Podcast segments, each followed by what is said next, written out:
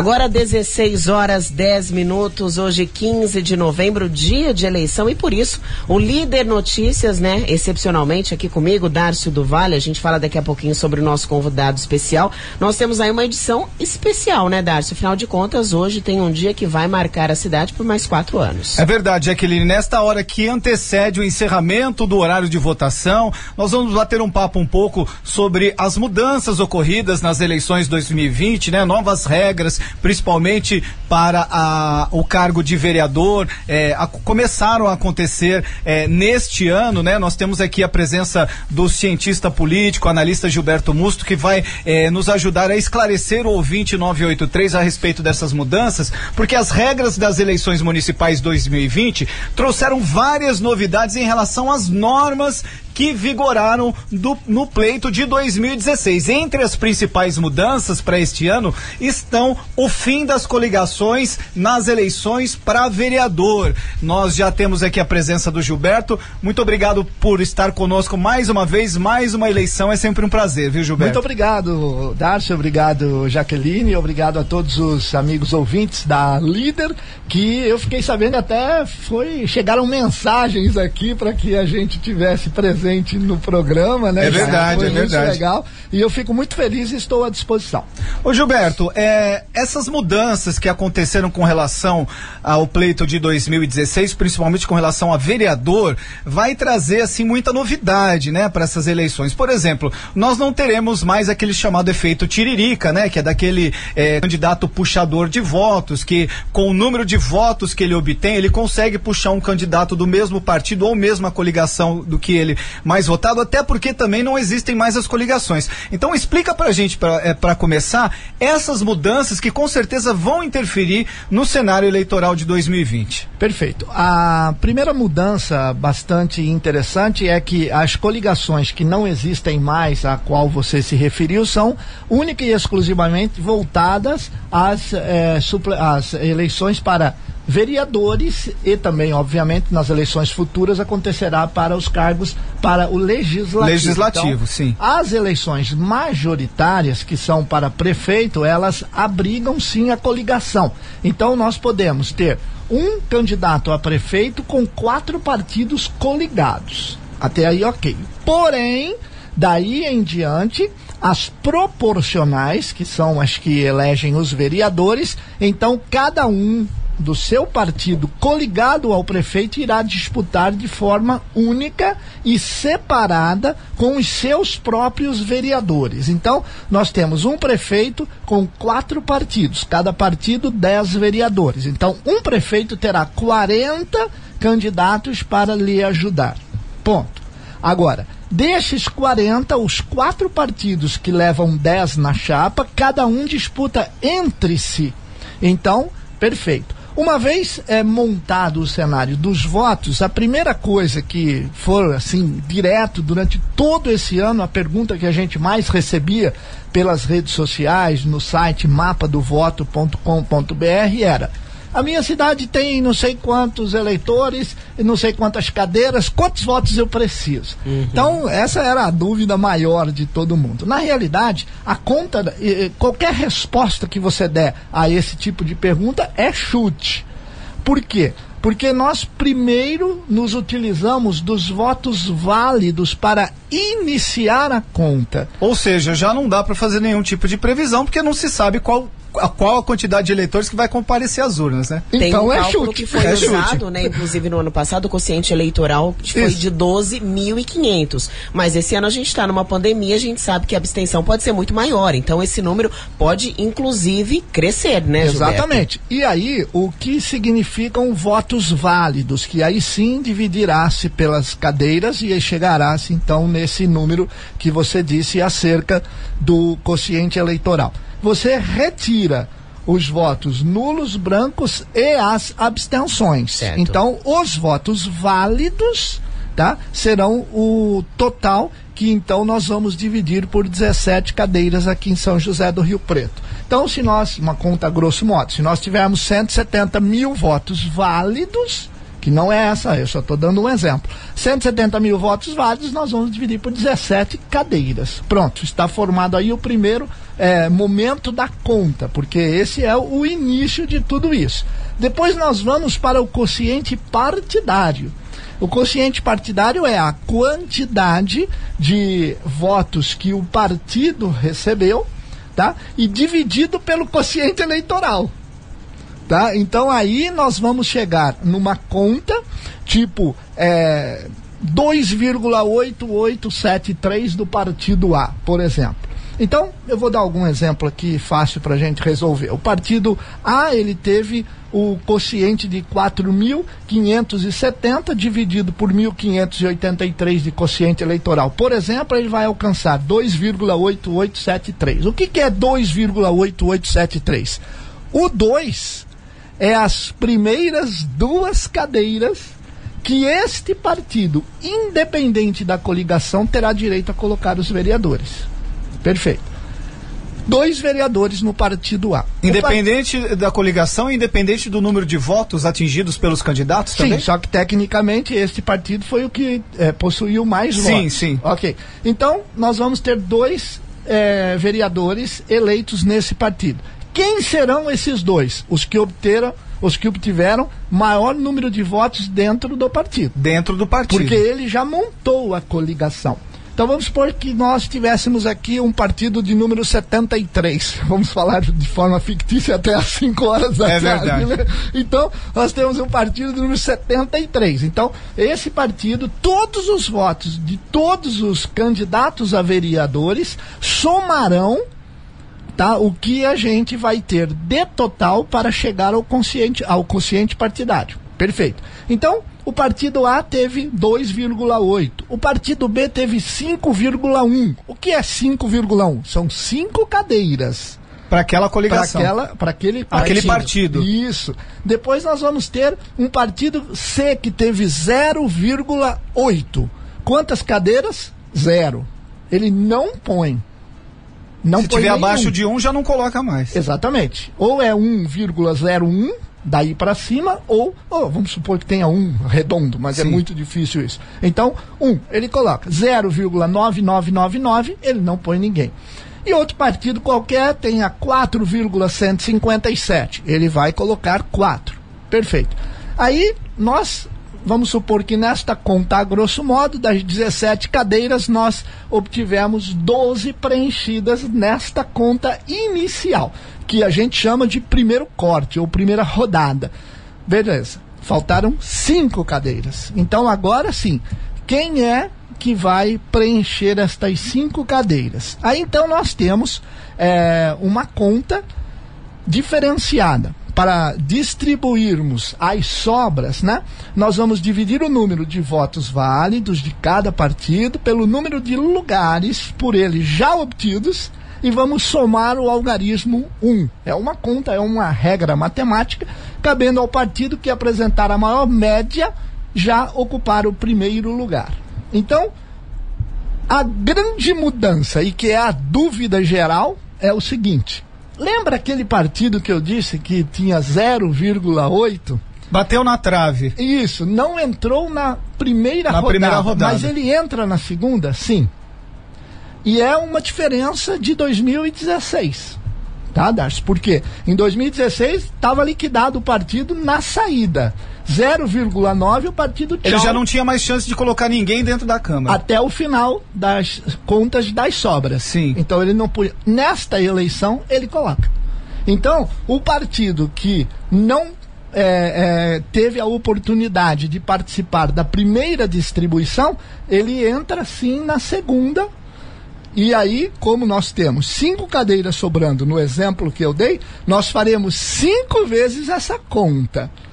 A segunda conta, que é a primeira da sobra, ela não é uma conta que ela vai decidir todas as cadeiras. Porque como o cálculo é matemático e como o partido A preencheu mais uma cadeira na primeira rodada, ele vai ser um partido que ele, pela divisão, ele terá menos na segunda rodada e o partido que está lá esperando vai ter mais chance na segunda. Exatamente. Aí ele vem e põe um outro. Aí para-se a conta, novamente roda, faz-se a conta novamente para a quarta cadeira, para, desculpa, para a segunda cadeira, para a terceira, a quarta e a quinta, completando 17 cadeiras. Ou seja, Gilberto, o número absoluto de votos, simplesmente o número de votos, nunca é fator decisivo para ocupar a cadeira. Sempre existem essas contas que têm que ser feitas, essa proporcionalidade a ser seguida. É, o TSE acredita que assim ficou mais próximo.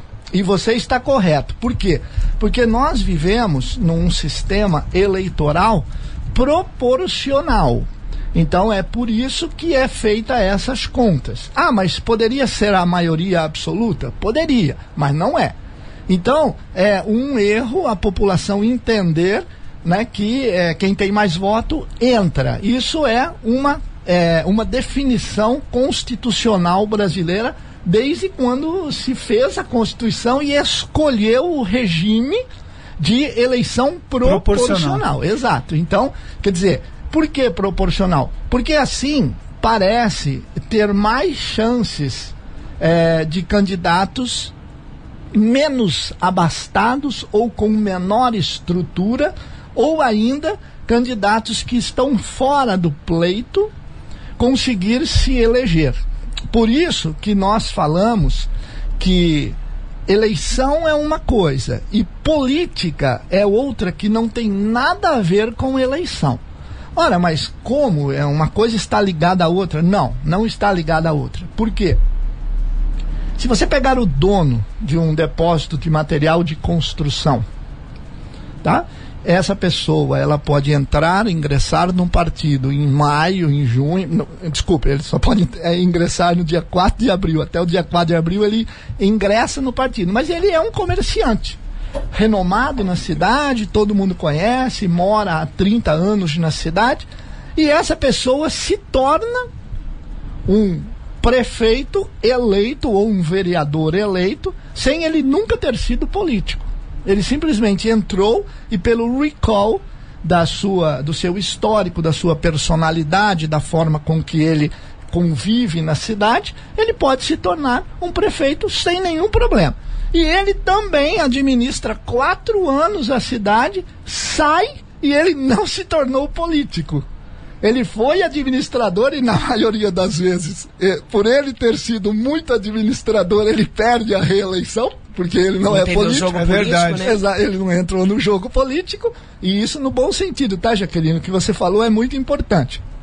Esse jogo político que a, a Jaqueline quis dizer é sobre o, os meandros que existem dentro da seara de militância política. Então você precisa de uma série de parcerias e etc. para que as coisas andem na prefeitura. Então, perfeito. Esta pessoa não se tornando política, ela tem grandes chances de não ser reeleita. E aí ela perde a eleição daqui a quatro anos e acabou. E para ela, acabou. Ela fala, não, beleza, já fiz o meu papel, obrigado, um abraço, até logo. E ela volta para o material, para a loja de material de construção dela, super feliz. Olha, contribuí, a cidade muito me ajudou a, a chegar no patamar que eu estou. Fui prefeito, gostei, um abraço, até logo, tchau.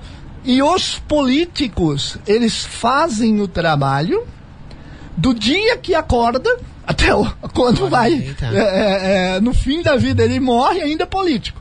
Por quê? Porque a política está inserida. Por isso que nós chamamos que tem o marketing político e o marketing eleitoral.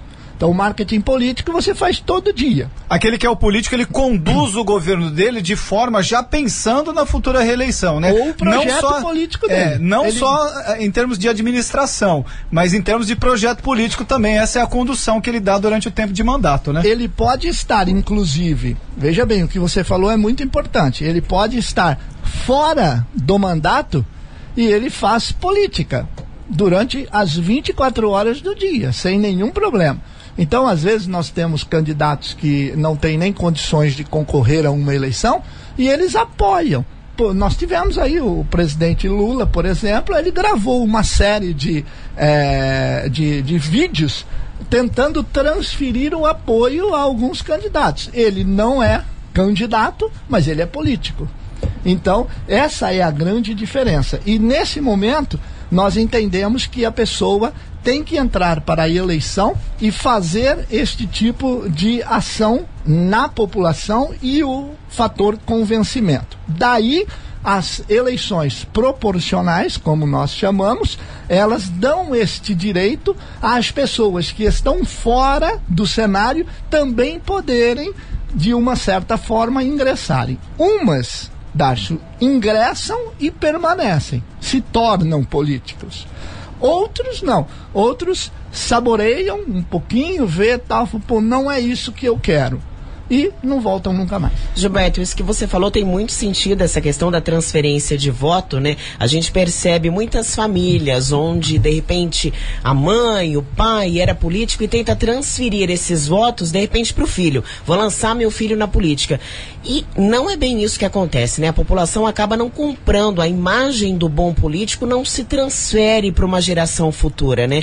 É preciso conquistar o eleitor. O pessoal está bem mais atento em relação a isso, né, Gilberto? Sim, é, o que está acontecendo? A cada eleição, nós estamos nos qualificando. Os eleitores estão analisando melhor. Os eleitores já não gostam mais de alguém que chega numa rádio, numa televisão e ocupa o espaço, por exemplo, para bater ou para tentar denegrir a imagem do seu adversário. Isso já não pega mais, já não tem mais uma liga como antigamente tinha. A gente sempre diz o seguinte: é muito importante. Vocês alguma vez aqui na Líder FM já receberam um médico que ele chegou aqui e denegriu a imagem de um colega dele que fez uma cirurgia no paciente, o paciente morreu, ele veio, tá vendo? Olha aqui, que médico safado, sem vergonha, ele matou o cara. Nunca vocês ouviram isso e nunca vão ouvir. Vocês já receberam um engenheiro aqui dizendo, olha, tá vendo aquele viaduto que caiu, o cara, aquele cara lá. Nunca. Agora, político tem a própria essência de tentar achar que desconstruindo o amigo, o colega, o adversário, ele imagina que ele ocupará um espaço no ambiente eleitoral. E isso está acabando. Nós, nesse momento, nós eh, fomos responsáveis por três campanhas eleitorais municipais. São 16 e 27. Às 17 horas se encerra o horário e eu tenho certeza que até às 18 horas nós ganhamos nas três cidades que nós é, fizemos. Nós ganhamos, tá? Eu, eu não vou citar agora o nome dos candidatos até depois, às 5 horas. É, até às 5 horas, mas depois vocês vão conferir. Eu tenho certeza, nós terminamos o nosso trabalho ontem à noite, entregando a campanha para os três, é, os três clientes nossos, vencedoras. Por quê? Porque a campanha ela é feita hoje com uma estratégia diferente de convencimento. Em primeiro lugar, você tem as, é, as informações que acabaram por chegar muito mais rápido Sim. no é, eleitor. Nós temos a potência de uma rádio e de uma televisão que jamais será substituído pela internet e ela faz o seu papel complementar. Antes nós tínhamos, em 2004, por exemplo, nós tínhamos uma eleição de rádio e televisão. Mas nós tínhamos o showmício, que foi o último ano, nós tínhamos o showmício, nós tínhamos os bonezinhos, as camisetas, os chaveiros e toda, né? toda sorte de brindes. Não, né? agora não pode mais. Então, beleza, agora não pode mais dar brinde. O que aconteceu? Criaram-se os militantes, ganharam força, são pessoas multiplicadoras, né? Então a gente recebia muito já em 2008. Olha, eu sou representante do bairro X e eu tenho 500 votos e eu queria trabalhar para você, amigo. Se você tem 500 votos, saia vereador você. Não vem trabalhar. E olha lá, hein, então, vereador. exato. Então, se você tem tudo isso de voto, né, mas tudo bem, vamos entrar e entender o que acontecia. O militante se tornou uma pessoa é, é, muito potente na multiplicação dos votos. E eles começaram a se especializar. Beleza. Aí depois nós fomos. Na sequência, proibiu-se algumas coisas. Antes poderia é, colocar é, cavaletes, agora não pode mais. Antes poderia colocar no lá, não pode mais. A placa, tudo. É. Então, tudo isso foi substituindo. Quando a internet chegou para propagar e horizontalizar a opinião das pessoas, que é o mais importante, então deu-se voz ao eleitor e o eleitor queria a reciprocidade do candidato. Eu vou postar no Facebook dele tal coisa, ou criticando, ou apoiando, parabenizando, ou xingando, que também está muito em moda, e eu quero ver o que o candidato vai dizer para mim. Beleza. Depois, se não bastasse apenas esse engajamento, aí começaram as fake news, que eu sei que é uma pauta nossa, já já nós vamos falar das fake news. Enfim, o que acontece? O candidato vem para o veículo de, de comunicação oficial, que são as rádios e as televisões, e aí eles têm que dizer exatamente a que veio. Então, os programas, eles são bem melhor produzidos, Tá? Os jingles são muito melhores elaborados. Claro que tem uns jingles que são uma tragédia, mas tem jingles que são é, assim maravilhosos, muito bem elaborados, com cantores e músicos profissionais para fazer um trabalho bacana, enfim. Então, montou-se um cenário diferente de participação do eleitor e de que a rádio e a televisão continuam fomentando tá? O que as pessoas teriam de dúvida, a rádio tira dúvida. O que as pessoas teriam de dúvida, a televisão tira dúvida. E agora, no segundo turno, pesa muito mais tá? a rádio e a televisão. Por quê? Todo mundo diz, olha, o Bolsonaro ganhou a eleição pela internet. Pela, pela internet. Está correto. Ele ganhou o primeiro turno pela internet nós até trabalhamos próximo do, do, do, presidente e nós sabemos como é que foi feito todo o trabalho é, junto com todos os outros demais candidatos. Alguns erraram na saída, outros foram ajustando, enfim, tudo bem. Só que no segundo turno, nós não podemos nos esquecer que a proporcionalidade de tempo será igual para ambos.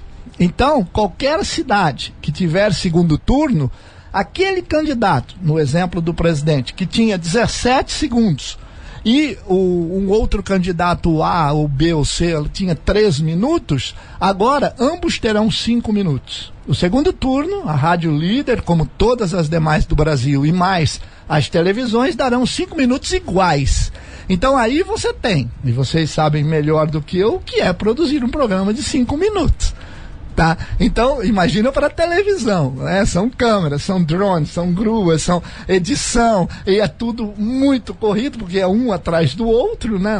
Começa já imediatamente após terminar, não dá tempo de nada, mas são cinco minutos de gravação. Ou seja, o eleitor, o candidato vai parar meio que meio dia da sua agenda diária para fazer rádio e televisão. Ele não tem outra saída campanhas menos profissionais farão televisão e pegarão o áudio da televisão e vai colocar na rádio. rádio. Isso é o erro, assim, é, vamos se dizer, o mais grotesco possível o de um é estrategista. É né? Não tenha dúvida. A linguagem é a diferente. A linguagem é diferente. É a mesma coisa se você postar no Facebook alguma coisa e colocar no Twitter. Não tem nada a ver uma coisa com a outra. A linguagem é diferente. Então, quando vamos para o segundo turno, nós vamos com uma situação de propostas diferentes, que são exatamente o que a gente espera que na profissionalização da campanha não fique só se debatendo com internet, que não fique só se debatendo com tentar denegrir a imagem do adversário. Este estará fadado a perder a eleição. Gilberto, a gente faz um breve intervalo e depois, é, a, logo que nós voltarmos, eu gostaria de continuar falando sobre um assunto que a Jaqueline é, abordou, essa questão da transferência de votos. Né? Em alguns lugares, alguns rincões ainda do Brasil, a gente vê famílias ainda que conseguem essa transferência de votos. A gente vê muito tempo aí a família Barbalho, a família Sarney e outras famílias conseguindo transferir votos. Hoje em dia a coisa já não está tanto assim. E eu queria perguntar para você uma outra forma de transferência de votos que tam, nós também citamos, que são esses, é, é, é esses é, essas personalidades da política, como por exemplo o ex-presidente Lula, o atual presidente da República Jair Bolsonaro, eu gostaria de saber de você se essas figuras políticas ainda conseguem é, é, atrair votos para os seus candidatos. A gente faz um intervalo rapidinho e volta já. Agora 4 horas e 37 minutos, líder FM nas eleições 2020. Eu, Darcio do Vale, Jaqueline Barros e o Gilberto Musto, nosso convidado especial, estamos aqui conversando a respeito das mudanças e do cenário político que envolve essas eleições 2020. Ô Gilberto, antes eh, do intervalo, nós levantávamos aí a questão eh, desta eh, da, da, questão da, da, transferência de votos, né? Políticos, você, eu lembro que você citou o ex-presidente Lula, que tem gravado aí depoimentos apoiando alguns candidatos, o próprio presidente Jair Bolsonaro tem aparecido aí, pelo menos alguns candidatos têm tentado se vincular à imagem do, do presidente Jair Bolsonaro, tentando surfar naquela onda bolsonarista que a gente viu nas eleições de 2018, mas a gente sente que essas ondas, elas deram, elas arrefeceram, né? Essas ondas já não têm mais a importância, o volume e a força que tinham. Explica pra gente um pouquinho desses fenômenos eh, Bom, de ondas, o, o Gilberto. Ok, a transferência de votos se dá por duas formas, de forma institucional e de forma pessoal.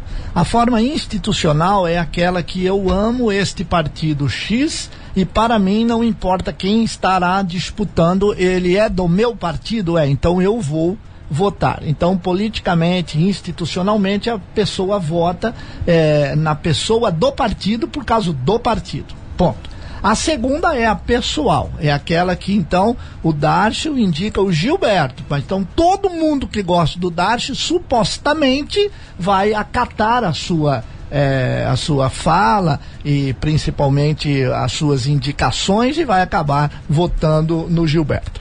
Bom, isso é uma teoria só. Na prática é bem diferente. É tão diferente que a única pessoa que conseguiu transferir e eleger pessoas em nome de si mesmo foi o Lula.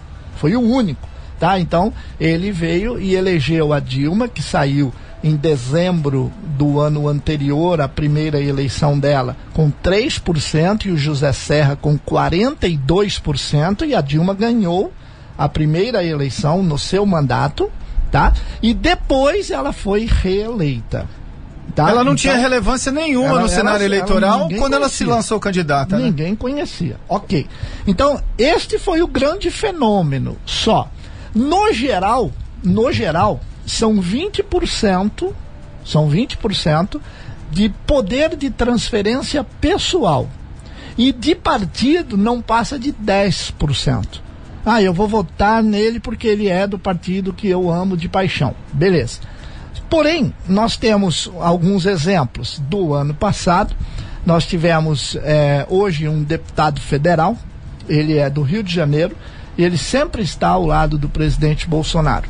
Ele teve uma quantidade de votos para vereador em 2016 na faixa de 300 votos. Uhum. E depois, quando ele saiu é, junto com o presidente na campanha, ele teve 130 mil votos. Então ele saiu de 300 para 130 mil, porque ele era a pessoa do Jair Bolsonaro. Então, são duas pessoas que notoriamente conseguem transferir votos de forma pessoal. Outro detalhe muito importante: surfaram na onda do partido do presidente durante é, o momento da campanha e pós-campanha e pós-campanha. Então ele é, todo mundo viu a relevância. Ele começou a ganhar é, um, uma, uma, estrutura muito forte, mesmo sem dinheiro, como ele sempre diz, com muitos apoiadores, etc. E todo mundo ingressou no PSL para fazer o trabalho, então, é, e, primeira, e primeiramente imaginar as eleições de hoje, onde Sim. nós estamos. Naquele atrás, momento era um bom negócio, né? Exatamente. Se você for em meus artigos no site Mapa do Voto, você vai ver que lá nos meus artigos eu escrevi, olha, está muito longe, poderá haver um desgaste, poderá haver uma desintegração do partido. A presidência da República é outra pegada. Quando você tem Casa Civil pensando, quando você tem as Forças Armadas, quando você tem a economia, quando você tem a saúde, o ministério diferente do outro, é tudo muito complexo. Então, não é simples o presidente ser o presidente da forma que ele prega. Ele não pode ser um presidente, ele teria que ser rei. Né? E eu acho muito legal. A, a, minha esposa milita em política, militou em política durante 30 anos, e ela disse assim: o Brasil só tem uma solução se tiver rei, ele não pode ter esposa. aí não é ela que vai mandar. Aí ele consegue ah, consertar tudo. Então a transferência de votos é uma coisa hoje muito mais difícil. E outra, e não precisamos dar exemplos de é, é, presidentes da República, podemos dar exemplo de pastores de igreja. Aí é você vê que o pastor ele vem, não, olha, eu tenho lá a membresia da minha empresa, da minha igreja, é, tem tantos, nós vamos fazer. Quanto será que o pastor transfere?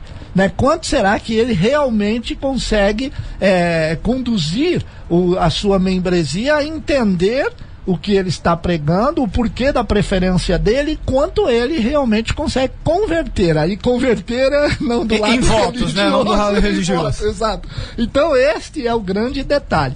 Resumindo, nós temos uma transferência de votos não mais que 20% de forma pessoal.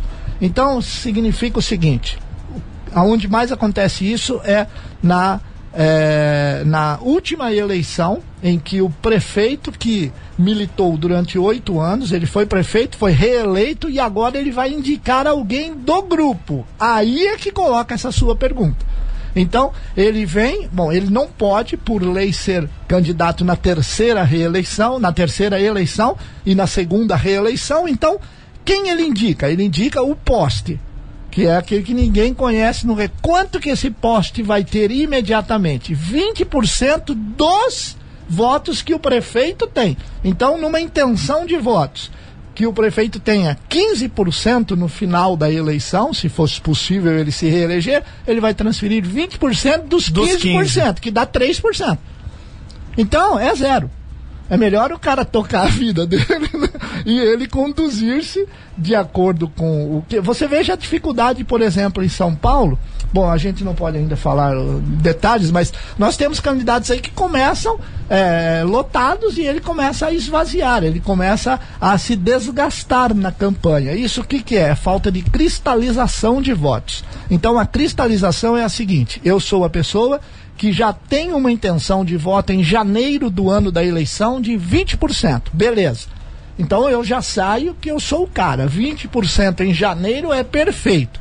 Beleza. Mas desses 20%, quem realmente não troca você por ninguém? Porque a gente nem conhece os outros ainda. Nós não conhecemos, eles nem são candidatos ainda, nem começou nada. É de um cenário inexistente até então, né? fictício, né? Fictício. Pura ficção. Então, eu tenho 20% em janeiro. Não, mas olha, eu não troco voto de jeito nenhum, 7%. Então, a gente lê como estrategista político que 7% dos 20 são cristalizados. Ou seja, se a eleição for hoje, às 5 da tarde, não se distribuir nenhum santinho, não ter nenhuma propaganda, não ter rede social, não ter nada, só vai para a urna e vota, ele terá 7% garantido. O que for mais é sorte, elasticidade, trabalho e uma série de outros, da campanha. Exato, e outros a, atributos. Então a transferência para a gente resumir, ela não passa de 20% dos votos do que está transferindo. Ou ela é uma transferência institucional de partido. Ô Gilberto, a gente, você falou bastante da transferência com uma conotação positiva, né? Mas e quando o candidato pegou onda em um outro candidato que hoje não surfa mais ondas tão, tão altas assim? Como se desvencilhar dessa imagem que hoje tem perdido o apoio do eleitor, o apoio da população? É muito difícil descolar dessa imagem que hoje não é tão positiva, né? A gente tem em determinadas cidades aí que a primeira estratégia de briefing da campanha é o seguinte: quem não sobe no palanque? essa primeira pergunta é essa, entendeu? Bom, quem não vai junto com o candidato porque ele se torna um lastro O candidato tem peso para carregar uma pessoa que supostamente é um líder, é uma uhum. família tradicional, é algo assim muito complicado que já vem de anos, anos, décadas comandando a cidade, né? Nós também recebemos muitas questões acerca de, olha, aqui são duas famílias que comandam a cidade, né? E elas se revezam no poder. E como é que nós vamos fazer para ganhar a eleição com um candidato de terceira via, né? Então, a primeira coisa é tirar os lastros. Né? Quem são os lastros? Quem são as pessoas que se junto vai piorar, né? Essa transferência negativa, sim. como você colocou. Então existe sim, tá? Agora, existe também a outra situação de que é muito relacionada a essa posição que você falou com o tamanho da cidade, Jaqueline. E isso é muito complicado. É, o tamanho da cidade, se ela for quanto menor, pior, pois a prefeitura é a maior geradora de emprego da cidade. Então, uhum. se você uhum. pegar uma cidade aí com 15 mil habitantes, a, a cidade é a maior geradora. Se ela não tiver uma destilaria, que nós temos aí no Nordeste uhum. todo, se ela não tiver uma destilaria, a prefeitura é a maior geradora de empregos. E aí qual é a complicação? 33% dos lares daquela cidade, dos domicílios daquela cidade, tem direta ou indiretamente dependência da prefeitura ou é o motorista da ambulância, ou é a pessoa que trabalha no, no departamento de obras, né? numa terceirizada, enfim. Então, de todo jeito, você já começa a ter uma imposição do sistema aonde, poxa, eu não posso ficar fora. Então, eu ou eu fico do lado do, do, do grupo A, ou eu vou estar tá fora teoricamente da cidade. É aquela né? coisa, né? Você quer a bandeira ou o adesivo, é, né? Mais um, é esse ou esse. Então, esse é o detalhe. Então, no, quando nós subimos ao Nordeste, por exemplo, ali a, a situação fica muito pior tá? Porque você tem comandos tá? De grupos enraigados há mais de 20, 30 anos, há 40 anos na cidade. Então você não quebra isso de uma vez, tá? E nem a comunicação horizontalizada pela internet, etc., faz com que o eleitor se convença. Nós tivemos um relato há pouco que todo mundo disse para um, um candidato: olha, você é o melhor mas eu vou votar no. Você, candidato A, é o melhor, mas eu vou votar no B para o C não ganhar. Porque se o C ganhar, nós temos uma situação terrível na cidade. Como você é pequenininho, você está começando agora, eu ainda vou no B para o C não ganhar. Ô Gilberto, mas essa mesma explicação que você deu se aplica de repente a uma imagem não de, de famílias que já estavam se perpetuando no poder, mas numa imagem, por exemplo, de um ex-presidente, que ele estava ali no auge, hoje ele não está mais, a gente pode de repente falar do presidente Jair Bolsonaro, que muita gente, né, acabou surfando aí na onda Bolsonaro, e de repente citar um outro presidente, como nós falávamos há pouco, no Lula, por exemplo, né, onde candidatos que hoje estão pleitando pleiteando uma vaga, por exemplo, no legislativo, estão usando a imagem do ex-presidente Lula e outros estão usando a imagem de Jair Bolsonaro. Essa questão de pôr na balança, tá. até que ponto é positivo usar essa imagem? Quando ela é uma eleição para os cargos de governo, de deputado estadual, federal, senador e presidente da República, ela vale muito, porque ela é mais macro. Agora, numa eleição aonde nós temos uma ligação direta com os vereadores e o candidato a prefeito, essa ligação direta, ela não mais é, cumpriria o, o favor da transferência, porque eu tenho contato direto, então eu não preciso acreditar num terceiro. Então, eu tenho, eu posso falar com o meu candidato a vereador, às vezes eu tenho até o telefone dele, de repente. Uhum. Eu fui numa reunião, eu vi, ele apertou minha mão, é, nós tiramos fotos juntos, eu postei no meu Instagram. Então, é, é, essa ligação direta, ela diminui é este atributo da transferência mais macro. Agora, para um deputado estadual, deputado federal, ou seja, a próxima eleição de 2022, isso que você falou já volta a crescer tá? Já volta a crescer. Por quê? Porque o eleitor está muito distante de um deputado federal. Ele está muito distante de um governador, candidato, né? Mas a gente percebe que isso foi bastante usado em eleições Exato. municipais. É uma estratégia errônea? Não. Era justamente isso que eu queria perguntar, Jaqueline. É, quem apostou nessa estratégia é, é, foi um erro estratégico? Não, não foi um erro estratégico. Foi uma tentativa a mais. Agora, o resultado você vai ver agora nas urnas. Na sua né? opinião, o resultado será mais o negativo do que positivo? Não, não o resultado é não ele, depender, ele não interfere muito, porque o eleitor vai dizer assim, ok, ele está com uma pessoa que teoricamente eu gosto, mas quem vai fazer aqui é ele. E eu quero o benefício para mim. O eleitor, para esta eleição nossa agora, das 5 horas da tarde, ele votou pelo benefício.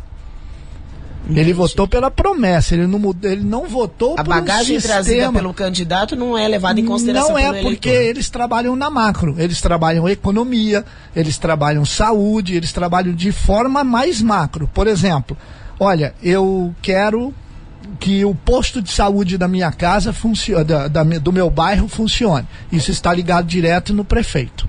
Uhum. Olha, eu quero que a educação seja melhor, está ligado no governo do estado. Eu quero que a segurança na minha cidade seja melhor, está ligado no governo do estado.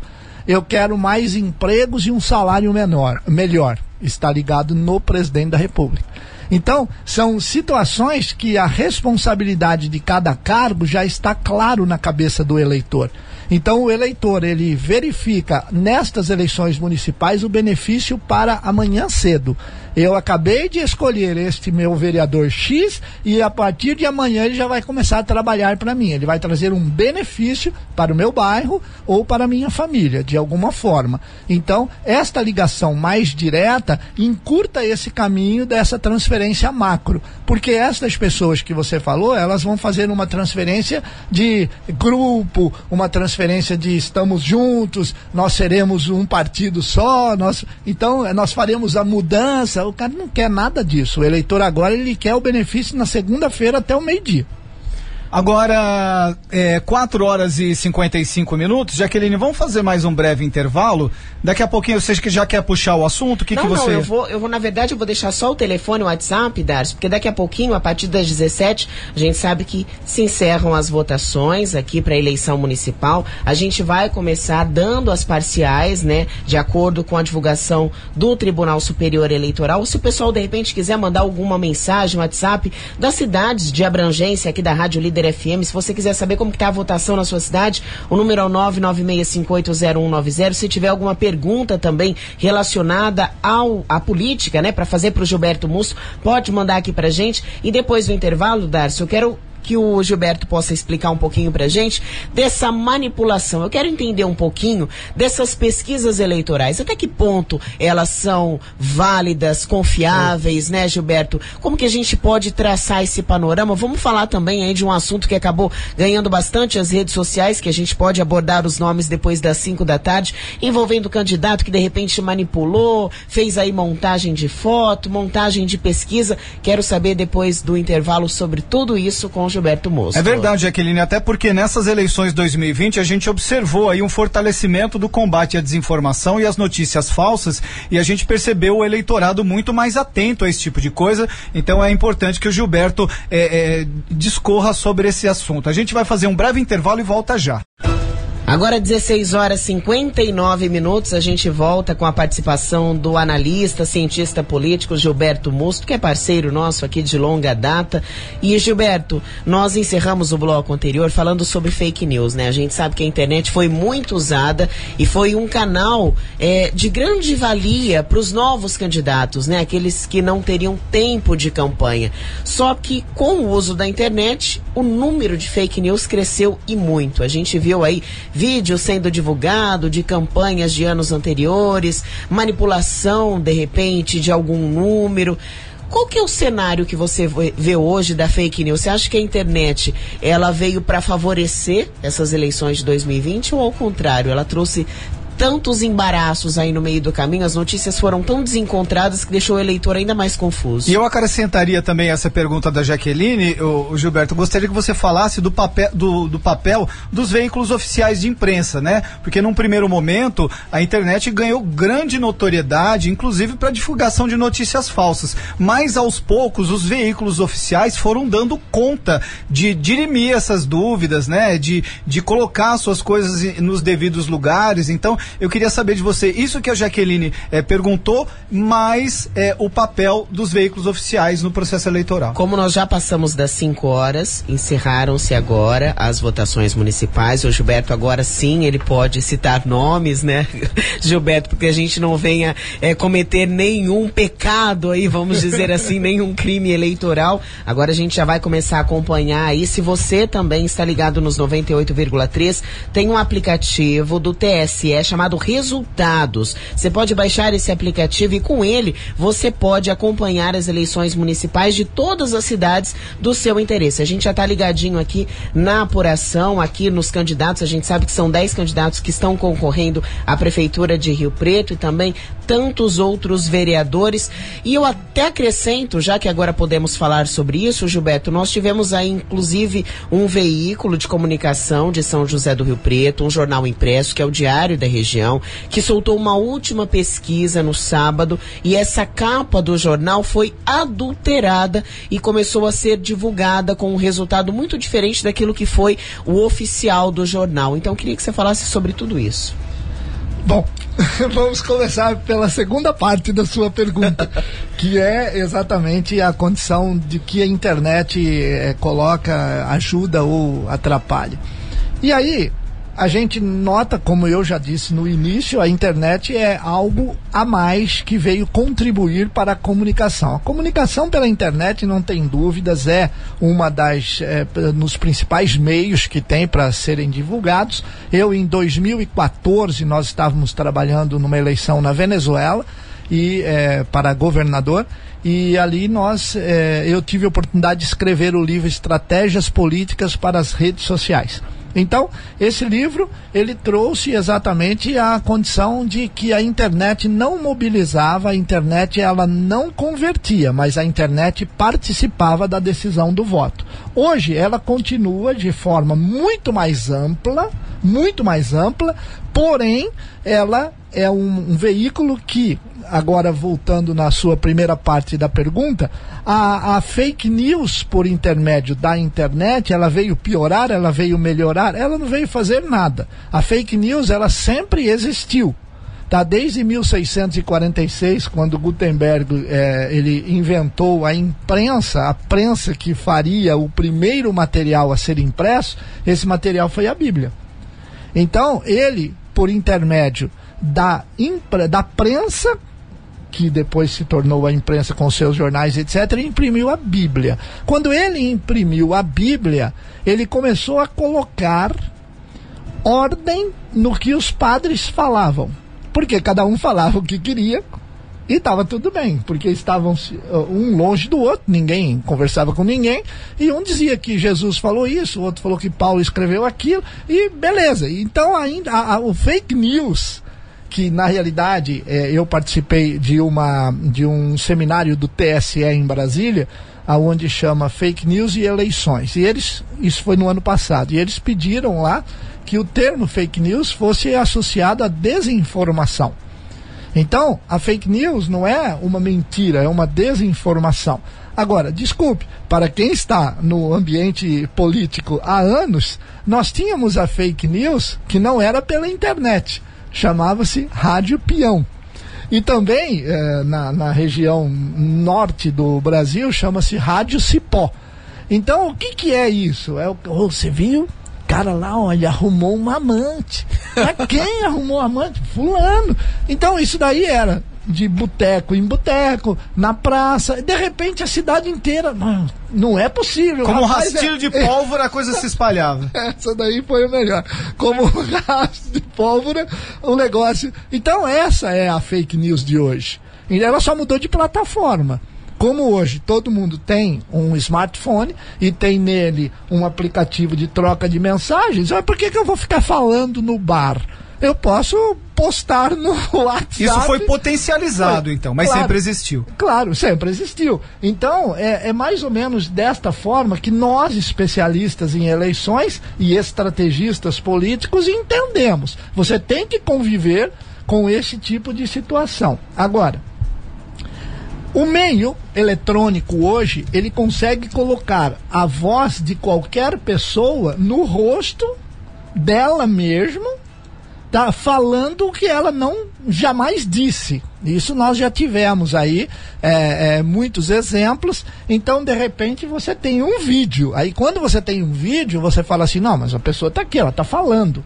Só que não é a verdadeira eh, função daquele aplicativo. São só recursos tecnológicos que colocam palavras na boca que ela não disse. É, E os essa- gestos da boca. É, o gestual também. E o gestual também. Fica perfeito, né? Fica perfeito. Então, quer dizer, essa questão de fake news é uma coisa que a gente sabe que isso sempre existiu e nós que trabalhamos, a gente sempre vai eh, já nos preparar para esse tipo de coisa. Agora, em campanha política, como eu já disse aqui, infelizmente, é, alguns políticos que, que ainda não têm o discernimento do que é a modernidade, do que é uma comunicação, do que é o que nós chamamos de consenso é, social, a gente sabe que eles acham que denegrir a imagem converte votos. E isso não acontece mais em lugar nenhum.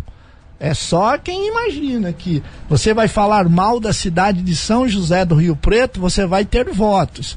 Mas como é que você vai falar mal da cidade de São José do Rio Preto? É claro que ela não é uma North Vancouver, não é uma Liechtenstein, é alguma coisa de Suíça, de Canadá, nós estamos um pouco longe. Mas do estado de São Paulo, a cidade de São José do Rio Preto, você não pode chegar e dizer que a cidade é uma bomba, que a cidade não funciona, que a cidade é isso, que a cidade é maravilhosa, a cidade é limpa, a cidade é organizada. Tem os seus problemas? Tem. Deverá resolver? Sim, por isso terá um prefeito. Ou um reeleito ou um novo, mas será um prefeito para resolver estas questões, que são mínimas. Agora, eu posso dar aqui uma lista das 5.563 cidades do estado, do, do país, desculpe, que tem problemas de verdade, entendeu? Então é, nós estamos aí com o Marabá, certo? É verdade. Nós estamos aí com Macapá, nós estamos com é, Santarém, cidades do Amapá, que as eleições foram adiadas por falta de energia elétrica. Nós temos o estado de Roraima, eu não sei se todos sabem, mas o estado de Roraima não tem energia do linhão de Tucuruí do Brasil.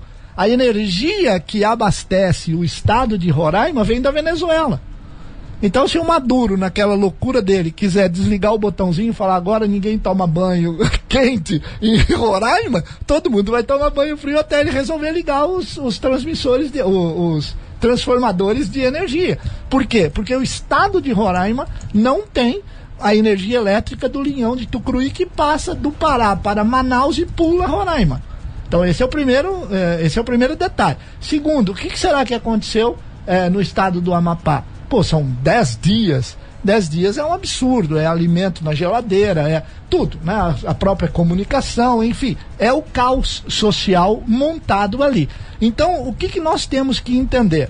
Que quando nós falamos de denegrir a imagem, de colocar fake news, de trabalhar com a opinião pública, é alguma coisa muito maior do que candidatos que não têm essa experiência imaginam. Não, eu vou para o rádio, xingo o meu adversário e pronto. Ou pego regravações de vozes, como pegaram declarações do presidente Bolsonaro, falando que eh, ele está apoiando numas diversas cidades de diversos estados, mas esta gravação não era deste ano Era das eleições de era das 2018. eleições de 2018. Então, quer dizer, o que que acontece? Você monta eletronicamente, como nós falamos, ou por imagem ou por colocação da voz e movimentos e gestual, você recupera é, áudios, tá? você monta, edita hoje no computador em casa, você faz isso com a maior facilidade do mundo, utilizando programas e softwares para isso, e está resolvido. Você criou um fake news. Porém, ele não funciona em absolutamente nada. Assim como a questão das pesquisas, que eu sei que a Jaqueline perguntou. Então, as pesquisas, elas motivam, elas induzem os eleitores, os eleitores não querem perder o voto? Isso não é verdade. Tá? Então, as pesquisas, elas aferem exatamente o que passou há dois, três dias atrás, de acordo com a coleta de dados colocada nós fizemos uma pesquisa sexta e sábado, na segunda eu divulgo o resultado. Candidato A com 40, candidato B com 30. Perfeito. E aí? Ah, então eu vou votar no candidato A para eu não perder o meu voto? Isso não é verdade. Bom, Gilberto, não, é não, tem, não tem essa questão é, de, de, de, desse nível de influência, mas tem a questão do voto útil. E isso a pesquisa pode fazer, não pode? Aí já é outra coisa, aí já é um, um voto racional. Tá? A pesquisa, quando ela induz a pessoa para não perder o voto, é emocional. Sim. E quando é esse pensamento seu, isso é um pensamento. Então ele é racional. Então, ok, eu não vou, eu vou votar no B para o A não ganhar. Ok, Sim. então beleza, aí é racional. Mas a eleição não é racional, infelizmente. Tá? A eleição é emocional. Então, a gente trabalha com um nível de emoção numa campanha, a gente trabalha um nível de emoção de 85% de cada 100 materiais que nós fazemos, 85 é a, a, o apelo o emocional. emocional. Exatamente. E é por isso que a gente não perde uma campanha. Porque a gente vai na veia, desde o é, momento que a gente inicia com um candidato na sua pré-campanha, que normalmente é um ano e meio antes da eleição, a gente já começa a posicionar a, a população no que se diz respeito à parte emocional. Então, tem N razões, tá? N razões de nós, ou N pautas para a gente é, fazer uma campanha emocional. E exatamente neste momento a pessoa olha a pesquisa e diz assim: nossa, eu vou votar no A para eu não perder o meu voto. Então isso não existe mais. A pessoa já está decidida e ela está decidida por uma série de fatores que fez com que ela decidisse pelo candidato A ou pelo candidato B. Nós sabemos que muitos fatores, por exemplo, você tem é, uma parte dos cabos eleitorais contratados na campanha de um candidato, uma parte dos cabos eleitorais não votarão no candidato. Ora, mas por quê? Ah, porque o candidato cometeu um deslize, o candidato é, não passou perto do, do cabo eleitoral, não olhou para ele, o candidato no, no comitê ali fez uma reunião e o cabo eleitoral quis falar alguma coisa, mas o candidato estava atribulado com a agenda dele. Não, a gente conversa depois, tal, foi embora, e o depois não chegou. Chegou o da urna. Aí o cabo eleitoral vai lá falando, esse cara eu não vou votar não, e vota no outro. Então, esse voto, ele não é racional, ele é emocional. 85% então, isso é uma estatística 85%. utilizada pelos, pelos diretores de campanha aí. 85% é. da motivação do voto é emocional. Eu trabalho com 85% de motivação até o último dia. Até o último dia. Então, a gente tem milhares de textos aqui que eu posso depois mais para frente, não agora, mas num outro momento, eu posso colocar para vocês entenderem qual é o apelo emocional de uma campanha. É a mesma coisa que nós é, vamos, quando nós vamos para o segundo turno. Então, quando a gente vai para o segundo turno, normalmente o primeiro turno de um prefeito eleito e indo para a reeleição, ele é um voto, ele é um programa de prestação de contas. Olha, eu fiz isso, fiz isso, fiz isso, fiz isso, e eu sou um cara bom porque eu realizei, eu realizei, eu realizei. Então ele se é, posta com uma autoconfiança demonstrada e repassada para os seus é, eleitores, dizendo que, olha, valeu a pena você ter confiado em mim. Então, beleza. Os eleitores dizem, bacana, votam nele e ele conquista o segundo turno. Quando ele vai para o segundo turno, aí a pauta muda. O que era um voto de gratidão e de prestação de contas, ele passa a ser um voto de esperança. Então, no segundo turno, ok, já foi provado, o senhor já falou aqui veio, o senhor já disse o que fez, está tudo certo. Agora eu quero saber o que o senhor vai fazer. Então, este é, esta é a pauta do segundo turno. O voto de esperança. O voto de esperança. Então, é mais ou menos por aí. E o que, que é a esperança? É racional ou é emocional? É emocional também. Então aí é 100% de emoção. Porque não tem jeito, tá? Porque eu quero criar em você a sensação de que eu fiz um conjunto habitacional, eu proporcionei você ter uma casa. Perfeito. Agora eu vou asfaltar a rua.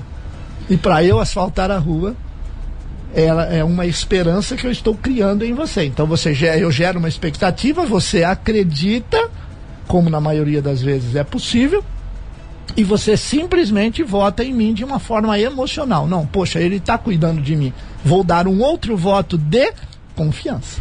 Já que o Gilberto está falando sobre essa questão de pesquisa, de pegar o eleitor pela emoção, que o voto é 100% emoção neste momento, 85. mais de 80%, né? vamos lá, não vamos generalizar. Teve um ouvinte aqui, o Cleiton, ele mandou inclusive um print para mim, ele é da cidade de Mirassol, ele disse o seguinte, Gilberto, que o atual prefeito, ele tem a máquina pública na mão, que é o André Vieira, e nessa pesquisa que foi divulgada pelo SBT de São José do Rio Preto, ele aparece em quarto quarto colocado, com 10,3% atrás do atual candidato que está é, concorrendo ali com ele, que não a reeleição, né? A reeleição é o André, que está com 21,5%. Ele queria saber o seguinte: essa pesquisa posso levar em consideração, pelo que sempre aprendi, sendo leigo em política, sei que quando o gestor tem a máquina pública na mão, pelo menos 30% dos votos ele já tem garantido. Bom, eu não posso dizer que 30% ele tem garantido, mas eu falei aqui há pouco que 30% dos lares de uma cidade não muito grande são direta ou indiretamente envolvidos com o que a prefeitura gera. Não deve ser o caso de Mirassol, que lá tem N empresas, a e prefeitura pode ser trabalhar para Rio Preto, né? Claro, exatamente. Então, eu não posso afirmar categoricamente o que ele está é, perguntando. Mas a única coisa que eu posso dizer é que uma pesquisa é muito simples de fazer. Ela é uma amostra do que a população pensa naquele momento. Então, quando você faz uma amostra, significa que você tem um caldeirão de sopa e você pega um prato e uma concha daquele caldeirão. Ao você pegar a concha e nesta concha vier todos os ingredientes, você coloca no prato e toma uma concha. Você sabe do que é a sopa, quais são os ingredientes, uhum. se está bem temperado ou não, sem necessidade de tomar o caldeirão todo. Então, é uma amostra. Dose homeopática. É, você pega então a pesquisa, eu não vou discutir porque eu não tenho a metodologia da forma que ela foi feita, mas uma pesquisa muito bem feita, ela traz uma amostra do todo, do universo pesquisado. E essa amostra é única e exclusivamente suficiente para que a gente saiba o que é que se remete o universo da cidade. Então eu peço desculpas ao ouvinte, mas eu não posso é, é, categorizar, afirmar ou concordar ou discordar dos números. A única coisa que eu posso dizer é que a prefeitura tem uma grande influência, mas pelo perfil de Mirassol nem tanto. Tá? E também, se a pesquisa foi realizada por uma emissora de televisão e etc. Só que na realidade é, é, eu tenho certeza que o, o SBT, como disse, Sinfor, não realizou. Não, eles é, contrataram é uma, uma empresa, isso, né? Chama então, Sinfor. É, exato. Então a empresa é a que fez. Agora, não é a televisão. A televisão foi um veículo de divulgação única e exclusivamente. Só para atualizar os ouvintes, Darcio, agora 5 horas 17 minutos, as urnas já começaram a ser recolhidas nos locais de votação aqui em Rio Preto. E uma notícia bem rápida aqui que está no site do TSE, é que 16 urnas eletrônicas foram substituídas na região do Noroeste Paulista. Esse é o levantamento que foi feito pela Justiça Eleitoral. Só aqui em Rio Preto, sete urnas eletrônicas apresentaram problemas técnicos. Em Votuporanga, três urnas eletrônicas precisaram ser substituídas durante a votação. Duas apresentaram problemas em Catanduva e outras duas em Cedral. Também precisaram ser substituídas uma das urnas eletrônicas em Badibacite e outra em Potirendaba. Gilberto, é, falando ainda sobre pesquisas, no último domingo nós tivemos aí uma pesquisa lançada pelo Jornal Diário da Região que indicava aí, segundo os dados da pesquisa, o atual prefeito da cidade, Edinho Araújo, com 46% das intenções de voto, é, Coronel Helena, 19,8%, Marco Casale com 5,1% e o, Mar, o Marco Rilo com 3,7%. A pesquisa dizia aí que o atual prefeito teria, eh, de acordo com aquela amostra, né, 58,8% dos votos válidos e a eleição seria definida no primeiro turno, ainda segundo a pesquisa. Você acredita eh, que esses números possam vir realmente a se confirmar? Olha, nós eh, tivemos acesso a diferentes pesquisas tá? Que todas elas aqui em São José do Rio Preto mostrava essa tendência, embora é uma tendência, tá? É, nossas previsões é que o Edinho realmente ganharia em primeiro turno. Tá? E o mais importante também a dizer é que não é a maioria dos votos simples, tá? Então, para que haja um vencedor no primeiro turno, nós temos que ter cinco, este candidato tem que ter 50% mais um dos votos válidos. válidos. Porque senão é fácil você ver a conta, você vê o número de votos. Não, mas não deu. Por que, que já, já anunciaram com o primeiro turno? É porque ele tem que ter dos votos válidos 50% mais um. Então, a, a todas as pesquisas que até o momento eh, foram a nós remetidas, a gente não tinha eh, o, o, Edinho partindo para o segundo turno, até o momento. É claro que eleição é eleição, nós sabemos como funciona, é, é aquilo que a gente falou, a parte emocional, o eleitor e etc. Mas tudo remetia às eleições que em São José do Rio Preto termine hoje.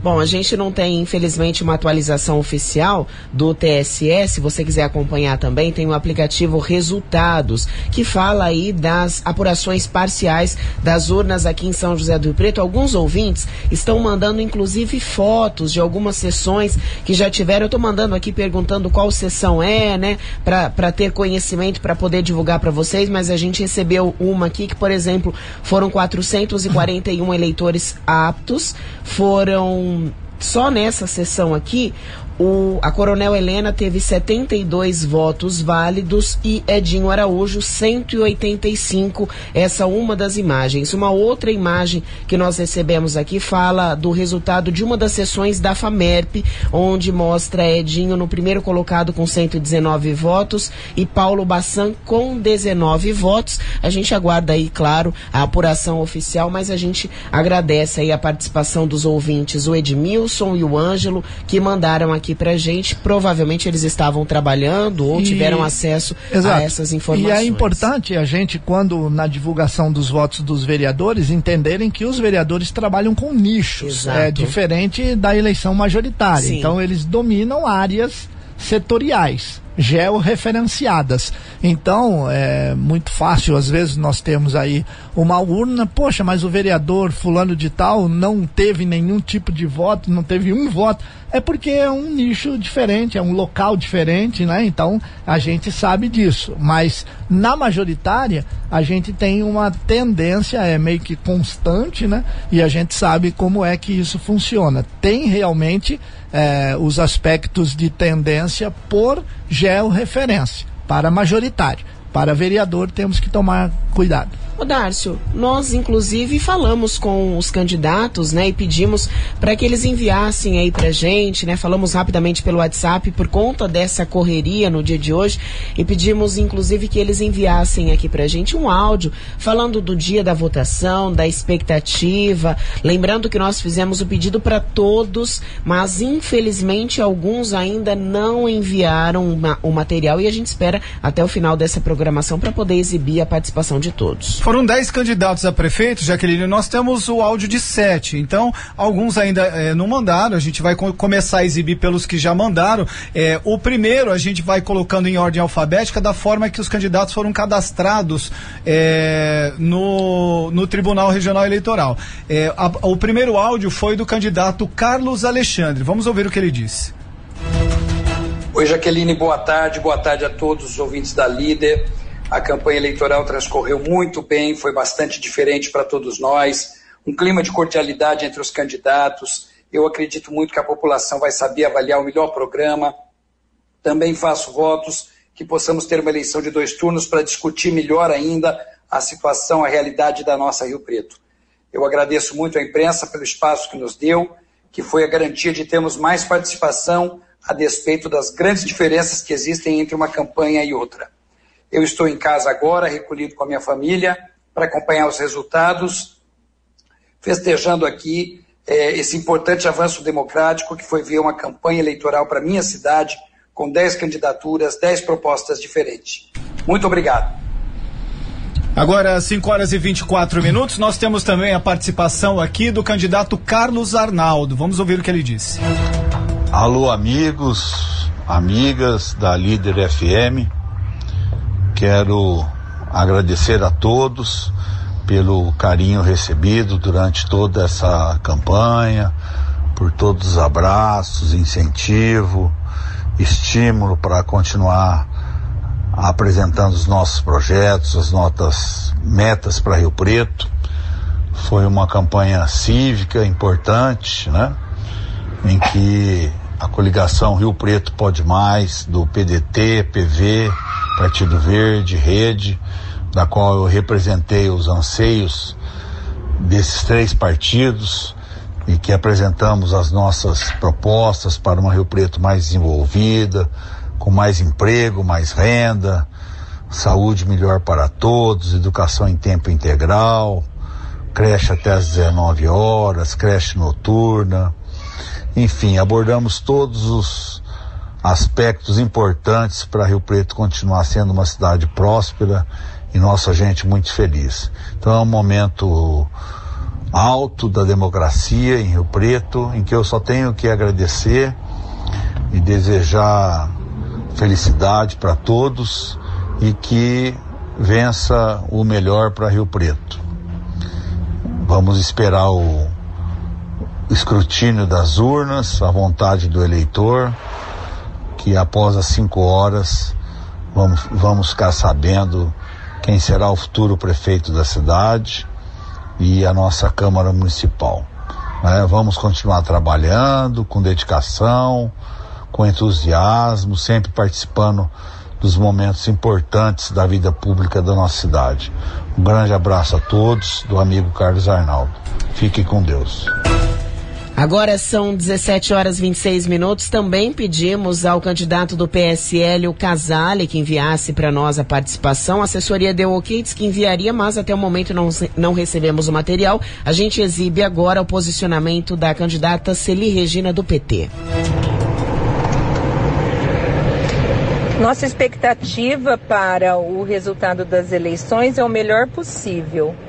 Nós trabalhamos bastante, fizemos uma campanha muito ética, respeitosa, propositiva, né?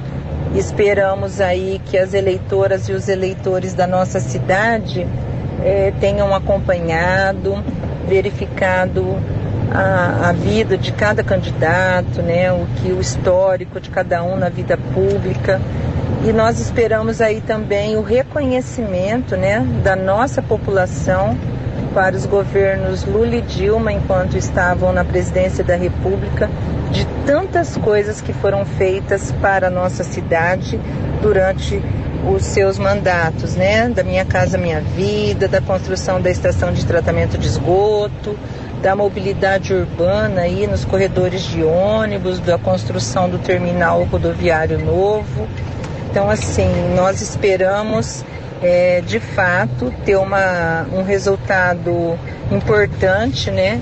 Mas a eleição, a campanha é apenas um momento e o momento da democracia, onde cada voto tem o mesmo valor, né? É, se não o único, um dos únicos momentos onde a igualdade acontece, né? Num país tão desigual como o nosso. Então, assim, temos ótimas expectativas, tá? Agora, 5 horas e 28 minutos, nós também solicitamos à candidata Coronel Helena que nos mandasse um áudio, né? Falando aí sobre a expectativa dela dessas eleições. Nós não recebemos esse áudio ainda, não recebemos o retorno, então a gente exibe agora eh, o áudio do candidato e atual prefeito Edinho Araújo.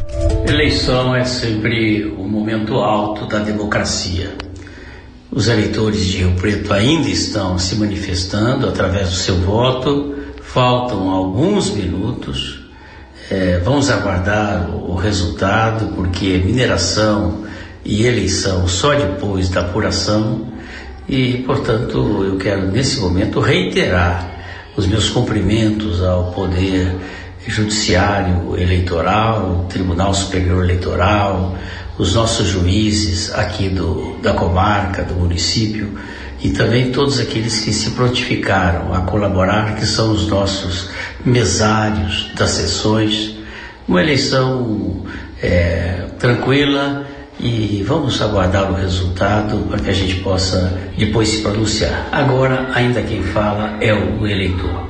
Muito obrigado pela oportunidade. Até mais. Quem também mandou um áudio pra gente foi o candidato pelo Partido Novo, Felipe Marquezoni. Vamos ouvir. Expectativa muito positiva. Tenho certeza que nós teremos uma surpresa aqui. O Partido Novo fez uma campanha honesta, justa, bonita e respeitosa. Impactou muitas pessoas e a urna aí vai nos surpreender. Então nós vamos esperar aí até as 8 horas, talvez já vamos ter a notícia aí. Estamos confiantes que vamos estar no segundo turno. Agora 5 horas e 30 minutos, nós também não recebemos o retorno da campanha do candidato Marco Rilo, então a gente vai exibir agora é, o áudio enviado para nós pelo candidato Paulo Bassan. É, boa tarde, Jaqueline. Aqui é Paulo Bassan. É, esse processo eleitoral em Rio Preto foi muito bonito, né? Foi um processo eleitoral limpo, transparente, poucos entreveros, pouquinha discordância o que é natural dentro de uma democracia. Rio Preto deu mais uma vez uma demonstração de civismo, uma demonstração de maturidade política. E realmente o Rio Pretense é, é, é, naturalmente um homem que quer crescer, que quer ver a cidade mais bonita, uma cidade mais pujante, mais rica. Então, estamos no caminho certo. Eu acho que a democracia se amadurece em nosso meio e a cada ano que passa, vamos ganhando um pouquinho mais. Um grande abraço a vocês, um bom fim de eleição e que tudo transcorra na maior paz e democracia. O último candidato é Rogério Vinícius, ele também mandou aí qual a sua expectativa. Então, esses últimos dias foram bem corridos, nós conseguimos sentir um crescimento muito grande nessa reta final, especialmente a partir do último debate na terça-feira. E a expectativa é muito boa. Nós não acreditamos naquelas, naquelas pesquisas, né, de forma nenhuma. O que a gente tem sentido na rua, o que a gente tem sentido com o eleitor é algo muito diferente do que essas pesquisas têm mostrado. Acreditamos sim na possibilidade de chegar no segundo turno, mas independente disso, é, saímos desse processo eleitoral muito gratos, gratos a Deus, gratos às pessoas que vieram juntos e acreditando que saímos muito maiores do que entramos. Foi uma campanha um pouco difícil para a gente por conta da falta de recurso, de não ter tempo em TV, de termos sido muito boicotados também nos debates em TV aberta. É, mas essa dificuldade toda só nos fez crescer. Saímos disso tudo muito maior e agradecemos a todos que caminharam com, com a gente durante esse tempo. Agora 5 horas e 32 minutos, Jaqueline, a gente tem o orgulho de dizer que esta questão levantada por alguns candidatos de falta de espaço não aconteceu aqui na Líder FM, né? Nós demos exatamente, exatamente o mesmo espaço a todos os 10 candidatos, a eles fizemos as mesmas perguntas que foram elaboradas pela nossa equipe de produção, com o auxílio dos nossos ouvintes também, que nos enviaram perguntas, nos enviaram questionamentos. A gente elaborou aí, baseado naquilo que nos foi mandado pelos ouvintes ouvintes e também baseado na, é, na nossa equipe, na nossa direção. Fizemos as mesmas perguntas, o mesmo espaço. Então eu creio que a Líder FM também deu uma contribuição importante para o processo eleitoral de São José do Rio Preto, dando um espaço para muitos candidatos que sequer participaram do, do horário eleitoral um gratuito. Um espaço de 32 minutos, Darcy, onde muitos aqui enalteceram essa abertura da Rádio Líder, falando que foi uma oportunidade de colocar aí seu plano de governo, inclusive depois nós disponibilizamos isso, muitos usaram esse material na campanha de eleição para poder aí divulgar um pouco mais as suas propostas. Só lembrando, né, Darcy, nós temos temos 10 candidatos à Prefeitura de Rio Preto. Fizemos a solicitação para que todos enviassem aí qual a sua expectativa em, em relação às eleições. A gente ainda aguarda a participação do candidato Casale, do PSL, da Coronel Helena, pelo Republicanos, e também o candidato do PSOL, Marco Rilo. Todos eles foram acionados para que enviassem para a gente, mas ainda não recebemos desses três candidatos. Agora 5 horas e 34 minutos, vamos a um breve intervalo e voltamos já. Agora são 5 horas 37 minutos. Gilberto, antes da gente falar sobre aquela questão que eu tinha levantado há pouco, sobre as duas campanhas aqui dos dois primeiros colocados à, à cadeira né, de prefe da, do prefeito aqui, tem uma pergunta de um ouvinte, o Fabrício, ele mandou o seguinte aqui pra gente, ó, que a mãe dele é uma idosa, 66 anos, teve que ir até uma sessão eleitoral porque o e-título não funcionou para justificativa e eles não conseguiam acessar. O presidente do TSE TSE, segundo ele, Roberto Barroso, disse que um dos servidores do TSE foi desligado para ficar mais fácil de controlar caso algum hacker tentasse invadir o sistema. Ele queria saber se, na sua opinião, o Brasil está realmente preparado para utilizar o celular no pleito eleitoral e em breve ainda por cima, porque nós temos um dos melhores e mais confiáveis sistemas financeiros do mundo no celular é, a questão de mobile e essa tecnologia para você fazer transferências de milhões de reais pelo é, mobile, ele funciona perfeitamente bem. E nós não temos queixas, nem os bancos, de algum tipo de fraude que aconteceu em virtude de um alguma coisa, um hacker que entrou e conseguiu é, invadir o sistema financeiro. Então, a eleição deverá seguir neste mesmo patamar. Nós temos, então, a, a, a, urna eletrônica que ela é questionada, mas ela é questionada de uma forma sem ninguém mostrar nenhuma prova. O TSE, é claro, ele coloca no ano anterior às eleições a disputa de hackers para tentar invadir a urna e até então, o momento, nós não temos nenhum tipo de ocorrência neste sentido. São mais de 470 mil urnas no Brasil. E você veja que nós tivemos aí, me parece 17. que você leu, 17 urnas. Isso é um absurdo aqui na região noroeste. Os 470 Exato. mil não são na região noroeste. Mas no é um número que é 0, nada. Tá, então a gente acredita, eu sou uma pessoa que eu acredito na urna sem nenhum problema, e a gente tem uma série de situações, por exemplo, que você vai falar, não, mas eu queria o voto impresso, né? Ora, nós temos os Estados Unidos que ainda não sabe quem ganhou a eleição até hoje. Tá, e, e não sabe por questões de voto, porque a questão dos é, delegados dos partidos, elas são, ela é definida de uma outra forma. É um sistema muito bacana, eu gosto muito do sistema dos Estados Unidos, mas é, nós temos ali a contagem sendo feita, e é recontagem, e é isso e é aquilo. Aqui no Brasil, não. Aqui no Brasil, você faz a urna eletrônica, daqui a instantes nós teremos os resultados de todas as cidades do Brasil, tá? E é um, uma escola mundial. Tá, eu estive nas eleições é, da Argentina agora no ano passado e é interessante. Por exemplo, é, as pessoas, elas entram na sessão e elas têm a chapa que é que são panfletos muito grandes, papéis, assim, uma tira de papel com todo mundo ali. Você vota, coloca numa numa urna lá e vai embora. Então, veja bem, nós temos três, quatro candidatos a presidente com todos os seus deputados, etc, etc. O partido é obrigado a manter abastecida a sessão. Então, se num colégio nós temos 10 sessões, o partido não pode deixar de ter o papel que seria o voto, que ali já tem o nome dos candidatos. Então, se em algum lugar do país acabar o papel, o eleitor quiser votar no candidato que o papel não está na sessão, ele, ele não, não, vota. Além disso, ainda ele coloca o, o voto numa urna que é o correio responsável para entregar. Você imagina? Então, do que é que nós estamos falando? Então, a pergunta é, é, do Fabrício é muito importante, porque, na minha opinião, nós trabalhamos em eleição há 30 anos, as urnas começaram na eleição de 1996, as urnas eletrônicas na minha opinião, ela é confiável, ela não tem nenhum registro de que aconteceu alguma coisa, ah, porque eu votei num candidato, apareceu o outro, não tem nada disso.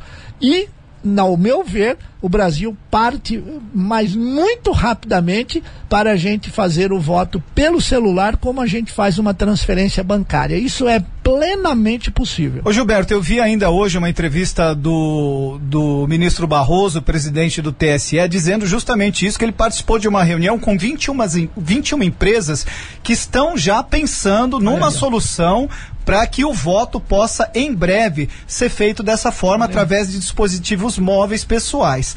Agora eu fico imaginando aqui, mesmo que a segurança em termos de invasão de hacker, em termos de confiabilidade do que foi digitado lá, mesmo que essa confiança seja é, 100%, de que forma controlar a espontaneidade desse voto? De que forma controlar, por exemplo, se a pessoa não está sendo coagida a votar aquilo que ela está votando, mesmo que aquilo seja seja confiavelmente apurado no final. Eu não consigo vislumbrar ainda é, de que forma controlar a espontaneidade daquele voto que está sendo dado. É, realmente tem esses aspectos, a, o próprio reconhecimento facial, que poderia ter aí a pessoa no sentido de constrangimento, não reconhecer a, a, forma com que está sendo a pupila do olho brilhando é, mais. Se a arma então, apontada é, ali, você vê o reflexo do olho. Então, é, tudo isso ainda eu tenho certeza que será ajustado, mas que é plenamente possível, sim, é plenamente possível. O que ocorre é que nós andamos com esse exemplo que você deu na contramão da história. Enquanto nós a, aplicamos a tecnologia para nos facilitar e para ajudar, ainda há candidatos que imaginam que eles conseguem coagir o eleitor de alguma forma, imaginam que eles conseguem depreciar, como eu não canso de falar nisso, o outro candidato, que isso dará votos para ele. Isso são na realidade, candidatos que vivem no tempo do império e infelizmente ainda estão vivos até hoje. O Gilberto, você faria alguma outra Não, pode, pode colocar. Posso pode continuar? Colocar. Então vamos lá. Gilberto, nós falamos muito aqui sobre essa questão da postura política que foi adotada por alguns candidatos, né? Muitos aí acabaram falando só das suas propostas, que eu acho que é aquilo que o eleitor espera, né? Que tudo esteja focado naquele trabalho que ele deseja realizar. Porém, outros candidatos acabaram optando por bater. Vamos ser mais diretos. Nós falávamos há pouco dos dois primeiros primeiros colocados, a Prefeitura de Rio Preto, o candidato que tenta a reeleição, Edinho Araújo, e a candidata que tenta aí a sua primeira vaga na questão da política, a Coronel Helena, pelo Partido Republicanos. A gente sabe que esse partido, Republicanos, adotou uma postura de acabar batendo naquilo que tem sido feito em São José do Rio Preto, enquanto o candidato Edinho Araújo acabou ficando na defensiva, eh, se atentando apenas para os seus projetos e até mesmo nos debates, quando ele era atacado, falava muito sobre essa questão de que na política todos precisam estar centrados, que o ouvinte, na verdade, o eleitor, o que, que ele, o que ele quer saber é sobre propostas e analisar tudo isso, né? Queria que você fizesse uma análise dessas duas linhas que foram seguidas pelos candidatos de São José do Rio Preto, os dois que estão agora nessa corrida pelo primeiro lugar, um com 49% na intenção de voto, segundo pesquisa, e outra com 19,8%. Bem, eu acho que o, o erro estratégico da comunicação da campanha da Coronel Helena foi infantil. Foi um erro primário. Então, ela, ao invés de aproveitar o tempo que lhe foi fornecido, tanto em televisão como em rádio e a própria internet, para se apresentar quem é, a que veio e o que vai fazer, ela utilizou o tempo de uma forma errada. Ela utilizou o tempo para tentar desgastar a imagem é, do, do prefeito que tinha um residual de votos bastante grande e cristalizado. Então, é, a, a, a estratégia da campanha ela seria diferente se cuidada por nós. Seria uma estratégia propositiva. Porque você, quando uh, em vários seminários nossos, a gente diz o seguinte: você filmar um, um buraco e colocar no seu Instagram dizendo: olha que pouca vergonha, aqui tem um buraco há mais de três anos e eh, o prefeito não toma providências. É, Para quem que você está falando isso? a quem interessa isso? Interessa ao morador do bairro. Ok. Só que você, candidata, ou você, candidato, vai lá e faz um vídeo e você foi no bairro uma vez. E você quer reportar o que você foi lá uma vez. Você quer mostrar e você quer, tipo, dar uma notícia nova ao morador que lá está passando quatro vezes por dia na frente daquele buraco? Você acha que você vai convencer esse cara a quê? Porque ele sabe mais do que você, ele sabe até o dia que aquele buraco nasceu, porque ele mora lá. Uhum. Ele está lá. Então, isso é comum no Brasil todo, tá? As pessoas iniciam uma campanha apontando os defeitos, e enquanto o eleitor está esperando dizer, tá bom, o buraco eu conheço, mas como é que você vai tapar? E isso não existia é, ou como não existe em uma série de é, peças de publicidade aonde os candidatos pretendem demonstrar só o defeito e não mostram a solução. Então, ok, olha, aqui tem um buraco já faz quatro anos e eu quero dizer para vocês o seguinte: no momento em que eu assumir, eu vou fazer uma reunião com as pessoas do departamento de obras, do departamento de serviços gerais, eu não sei, e eu quero regularizar esta situação numa primeira operação tapa-buraco imediatamente, porque vai chegar janeiro,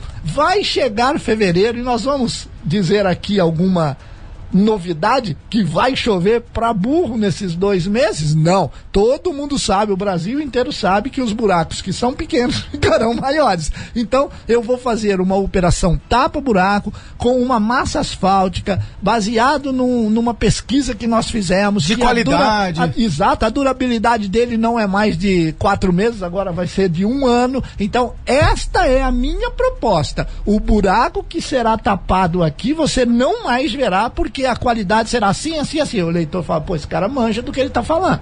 Esse cara sabe, esse cara não está falando de alegre. Agora, você pegar um celular, fazer uma selfie do lado do buraco e postar no seu Instagram falando, olha o buraco aqui, desculpa, mas isso é infantil.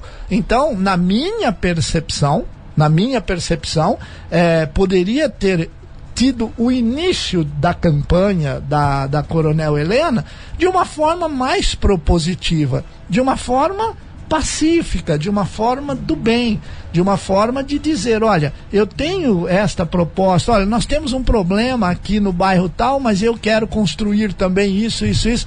Agora, outro detalhe, é, que todo mundo no Brasil inteiro vem com esse discurso. Nós vamos acabar com a corrupção porque eu sei como é que funciona e eu sei. Ora, desculpa, mas você não precisa ser prefeito para você acabar com a corrupção se você sabe aonde está. Se você sabe que ali no departamento X, na empresa Y, existe uma corrupção. É, é só ali, ir lá e denunciar. É só ir lá né? e denunciar. Você não precisa ser prefeito para isso. Uhum. Então, esse tipo de situação é o tipo de campanha que já não, não cola mais. Então, nós observamos que possivelmente, que possivelmente é, se nós fizermos um estudo mais aprofundado a partir do momento que as urnas forem abertas, nós podemos entender que os votos que estão aí categorizados à Coronel Helena, é, eles podem ser parte dela, conquistado por ela, cristalizado por ela, e parte de quem não quer que o Edinho ganhe. É verdade. É, agora, a, a, a, conquista dela mesmo é muito pouco representada. Neste momento, sim. Nesse momento, sim, ela poderia ter tido é, é, é um aproveitamento muito melhor, talvez, né? Se a estratégia fosse outra, porque é, quase 20% aí, segundo a última pesquisa do Jornal Diário da Região, é um índice importante. Sim. Né? É um índice pra importante. uma pessoa que não teve participação política. É, a né? primeira candidatura é um índice importante. Então, se ela tivesse conseguido dar corpo a esses números através de uma campanha mais propositiva, Isso. talvez ela pudesse ter ido para um segundo turno. E outra, existia diferentes oportunidades por ser mulher, fazer muitas propostas em questão é, da, do, do, próprio nicho. São, as mulheres são a maioria. então, quer dizer, a gente teria condições de ter um discurso e uma retórica de campanha um pouco diferente diferente da que eu vi e do pouco tempo que eu vi. Eu também estou dizendo isso, Darcy, porque você sabe, nós trabalhamos em três campanhas no Brasil, então a gente teve que se movimentar muito, então eu é, observei algumas, algumas publicidades, sim, e todas as que eu vi eu faria de uma forma diferente. Ô Gilberto, deixa eu só te perguntar mais uma coisa. Por exemplo, essa mudança que houve é, na forma das eleições proporcionais de vereador, você acha que pode gerar é, mudanças significativas na composição da Câmara? Porque, por exemplo, hoje o, o atual prefeito é, Edinho Araújo, que busca a reeleição e muito provavelmente vai consegui-la, ele tem uma posição confortável dentro da Câmara. Ele tem um apoio bastante significativo. Ele, tem, ele teve pouquíssima oposição dentro da Câmara eh, dos Vereadores. Você acha que eh, eh, com essas mudanças ocorridas, esse panorama é, pode ser modificado ou a tendência é que o, o, o, atual prefeito, em sendo reeleito, continue aí navegando em, em águas mais tranquilas é, é, em termos de oposição dentro da Câmara? Eu queria até saber, o Gilberto falou que ele está coordenando três campanhas, agora é o momento que a gente pode, inclusive, dar o panorama delas, saber se você acredita que o Legislativo terá grandes surpresas aí com novatos para assumir as cadeiras já em 2021. Não. Não? Poxa, então, ocorre, então o pessoal pode ficar triste, ocorre, né? Não vai ter muita renovação. Não, ocorre o seguinte: é, a forma de disputar uma, uma eleição, a gente já tem, isso nas proporcionais, um índice de aproximadamente 50% de renovação. Do que eu entendi da sua pergunta, esta renovação, não só os novatos, mas também os mais jovens, sim. né? Exatamente. Então, desses 50%, nós teremos sim é, um pouco mais de jovens, nós teremos o, algumas pessoas que têm uma relevância maior, porque a internet ajudou, a pandemia acabou por é, barrar as reuniões e as mobilizações, é aonde os candidatos que têm as suas bases, que têm já recursos, que já estão no poder e, obviamente, trabalham com espaço de mídia muito maior. Quando nós precisamos entrevistar alguém, ah, chame um vereador. Não, não vai chamar um candidato a vereador, você vai chamar um vereador. Exato. Então vem o vereador. Então ele tem um espaço maior na mídia. Então tudo isso contribui para ele chegar forte. A questão é a seguinte: um dos maiores equívocos de um candidato que entra no legislativo é esquecer a sua comunicação. Então ele vai deixar de nutrir a base. Ele vai ficar com uma esperança muito grande de fazer, de projetos, disso, de reuniões. Ele vira uma pessoa muito ocupada. E nesse momento que ele se torna uma pessoa muito ocupada, ele esquece de retornar às bases, ele esquece de nutrir as bases da sua comunicação, as suas redes sociais, enfim, aquilo que o elegeu, ele acaba deixando um pouco de lado. E ele acaba se envolvendo em questões é, do legislativo que acaba ocupando um pouco de tempo. E aí ele acaba dissolvendo um pouco aquilo ou residual que ele tinha. Então, este é o espaço que os 50% novos vão entrar. Uhum. Mas é importante sabermos. No Congresso Nacional foi feita uma pesquisa no ano passado, um ano depois dos novos terem se tornado deputados federais, ok? Dois, 100% dos novos candidatos a deputado federal, 50% foi reprovado pelos seus próprios eleitores. Então, metade dos novos foram reprovados imediatamente pelos que votaram neles, não aprovando até o momento em um ano que eles fizeram na Câmara. E não é fácil, porque quando você chega na Câmara Federal ou na Câmara Estadual, eh, Municipal, você tem, Assembleia Legislativa a mesma coisa, você tem dificuldades de se enturmar, entendeu? E você começa a ter alguma dificuldade na questão de até colocar um projeto seu. Não é que você chega lá, você põe um projeto, fala, ó, oh, pessoal, eu fiz um projeto aqui, tá tudo bem, se vocês gostarem, vocês. Não. Toda o projeto ele tem que né? ter uma articulação, que poucas pessoas entendem isso. E quando a gente fala, ó, há uma necessidade de uma negociação, não é uma negociação do lado a de, depreciar a palavra negociação. É uma negociação como você negocia com a sua esposa. Nós vamos almoçar hoje aonde? Vamos comer churrasco ou comida italiana? Já é uma negociação. Entendeu? Eu quero massa, eu quero carne, né? Ah, vamos comer massa hoje. Ah, não, mas nós fomos. Pronto, já deu problema no relacionamento, né? Então, é exato. Então, essa negociação é que o legislador, ou mesmo o, o próprio deputado federal, ele tem que ter essa articulação. E os novos, Jaqueline, tem muita dificuldade de trânsito dentro da Câmara. Então, normalmente, eles seguem o que todo mundo ouve, que são os líderes da bancada, né? O que, que são os líderes da bancada? São as pessoas que começam a construir esta, este relacionamento e estas negociações. Olha, a nossa bancada é a bancada da bala, é a bancada evangélica, é a bancada da agricultura, enfim. Então, esse tipo de líderes, eles vão repassar a mensagem aos menores e os menores vão atender.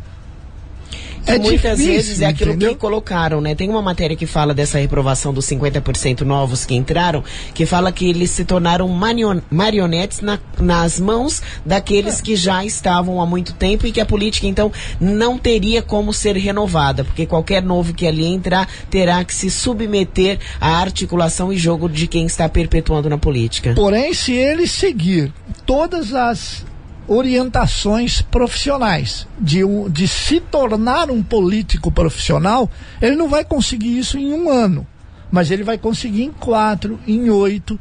Nós trabalhamos para deputados que hoje, é, há, há 12 anos a gente trabalha para um deputado, hoje ele conseguiu a liderança do partido. Então mudou o mundo. Foram Aí, anos costurando, né? São 12 anos, são três mandatos. Entendeu? Então é nesse ponto que aí quem é pauta de, de uma TV por assinatura, de um jornal a, a nível nacional. É o líder. Não vai falar com uma pessoa que chegou agora. Uhum. Então, isso tudo depende de tempo. Agora, as pessoas querem tudo para ontem. E aí, você acaba sendo julgado pelo próprio eleitor que ele não tem duas coisas: nem paciência e nem tempo. Então, o que, que ele faz? Ele fala: não, eu quero para agora, não está dando certo, então vamos trocar. Por que, que hoje a maior palavra e a mais praticada e a mais buscada em toda a questão quando se tem o cenário político é impeachment? Ah, o cara entrou, não, não deu certo, não, vamos provocar o impeachment e vamos tirar o cara. Poxa, você vai eleger, vai é, é, colocar o impeachment a cada ano. Quer dizer, aí entra o outro, aí depois entra, aí depois é impeachment de novo, aí vem e não para isso.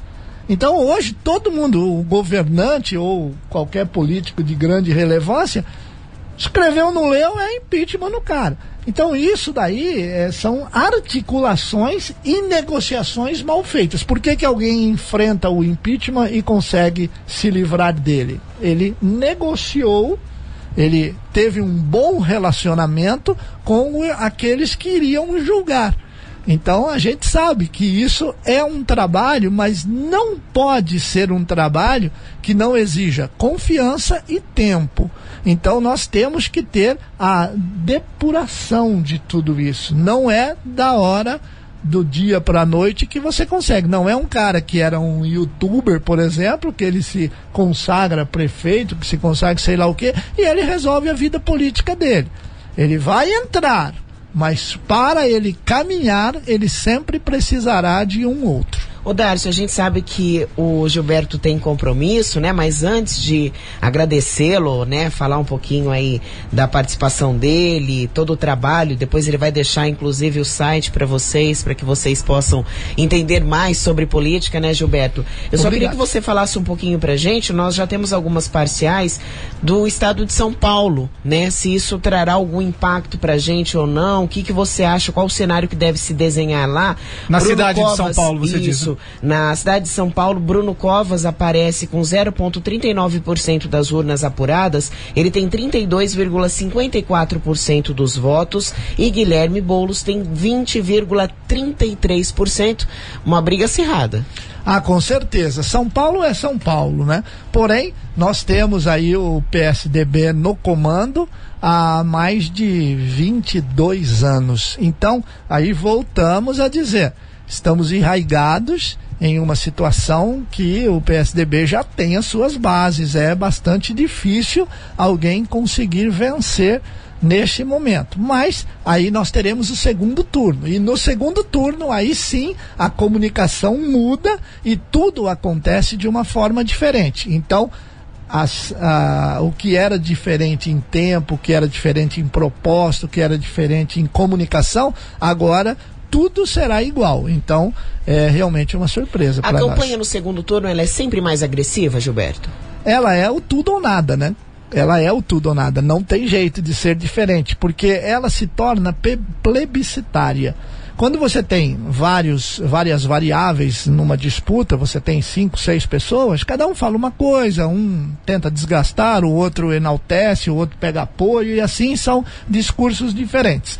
Quando você vai para o segundo turno com o gestor indo para a reeleição, no caso do Bruno Covas, e você vem com um opositor, então a comunicação se fecha na questão plebiscitária. Para ou continua? Continua com o cara ou tira o cara do lugar dele? Entra a oposição e muda tudo ou fica como está? Então, dependendo dos estrategistas na comunicação que se colocam para é, oferecer esse tipo de opção para o eleitor, ele vai sempre escolher ou continua, está bom para mim, ou eu mudo. Agora, por tudo que nós já vimos na vida, uma coisa eu posso garantir para vocês: ninguém troca o gestor se economicamente todo mundo vai bem, se a cidade vai muito bem e se a família está bem. Mas como analisar isso num ano atípico como esse de pandemia?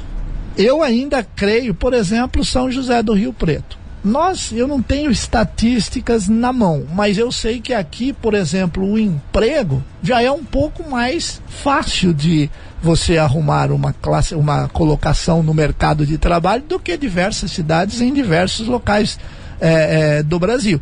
Então, quando você tem essa facilidade, hoje nós temos uma, é, por exemplo, a mão de obra que trabalha na construção, ela praticamente inexiste em São José do Rio Preto. A demanda está muito alta, construção em cima de construção, e você precisa de um pedreiro, de um pintor, de uma pessoa especializada, é um pouco mais difícil. Sim. Então, quando você tem essa sustentação financeira, mesmo com pandemia, como aconteceu, e você consegue é, passar, a sua vida não foi interferida de uma forma muito grave, Ok, então você continua com o gestor. Agora, se você teve um problema sério, se você teve questões domiciliares que afetaram drasticamente o seu orçamento, se você teve que fechar empresas, se você teve. Aí a avaliação é diferente. Porém, nós tivemos isso num primeiro momento e depois parece-me que tudo foi é, devagarinho se né? é, foi se ajeitando. Então, eu acho que é por aí que a gente tem que medir. Então, a gente sabe muito bem.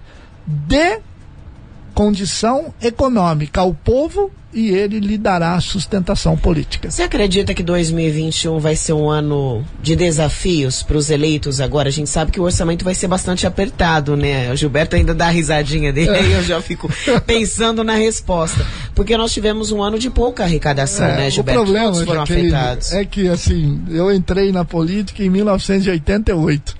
E essa pergunta ela vem desde ali, entendeu? Você acha que o ano que vem vai ser assim? Você acha que o ano que vem vai ser. Outra, Mas eu falo porque outra... a gente tem um fator Não, sim, diferente, sim, né, sim. agora da pandemia. Mas é, eu me lembro muito bem quando fizeram uma pergunta para o Ulisses Guimarães, quando ele foi presidente da, da, da Câmara dos Deputados pela primeira vez, aí o repórter disse, isso aí, acho que 1994, 96, alguma coisa assim, disse assim, é, doutor Ulisses, o senhor não acha que essa Câmara de Deputados é muito ruim? Aí ele falou assim: é porque você não viu a próxima. É, a gente gosta de trazer o Gilberto, que além de enriquecer, né, com todos esses conhecimentos, uma pessoa que está há 30 anos, né, no ramo da política, né? Ele nos Ele, traz esses assuntos humor, com leveza, né? fica mais Exatamente. fácil de, de, entender, né? legal, é fico feliz. Gostoso, fico é feliz. muito bom. Gilberto, Valeu. a gente gostaria de agradecer, não sei se de repente você pode falar, eu sei que você estava com três trabalhos, né? Eu sei que é. um era Rio Preto, mas os outros dois estão no estado de São Paulo. Como que tá essa situação aí? Se de repente as pessoas esse, esse trabalho você ainda falou. Estou trabalhando, estou em três então, campanhas e os três sairão vitoriosos tá de, desse Vamos pleito. lá então. A primeira campanha acabou aqui, ó. É, Iturama. Tá, Iturama ganhou Cláudio Burrinho, tá? E a gente fez a campanha dele, já veio o resultado aqui. A segunda campanha é Coronel Fabriciano no Vale do Aço, em Minas Gerais. E ainda não tem o resultado final. E a terceira campanha é Ulianópolis, no Pará, também estamos aguardando aqui as principais urnas, que tem alguns locais que são distritos um pouco mais distante, né? É, no Pará, é uma curiosidade, a cidade de Altamira, no Pará tem um subdistrito que fica a 1.200 quilômetros de distância da sede da cidade. Você imagina, né? É Altamira, diversos lugares. Lá você só chega de avião. Né? É Altamira, aquela região do Pará, é, né? região lá, é. Então, mas aqui são as três cidades e com toda certeza uh, vamos ser vitoriosos nelas todas. Muito bem, tá nós tivemos aqui mais uma vez a participação de Gilberto Musto, que é analista, cientista político, escritor. Muito obrigado pela sua presença, pelos seus esclarecimentos. Você sabe, a Líder FM é sua casa também. Obrigado. Seja obrigado. sempre bem-vindo. Muito obrigado, obrigado Jaqueline pelo convite, Darcy pelo convite. E eu tenho certeza, agradecer o Ricardo também que está por aí. E eu estou sempre à disposição aí, no que a gente puder contribuir. E a gente com certeza vai acioná-lo mais vezes aí, é sempre um tá prazer. Ótimo, então. Agora 18 horas 7 minutos, a gente faz uma pausa rápida, voltamos já.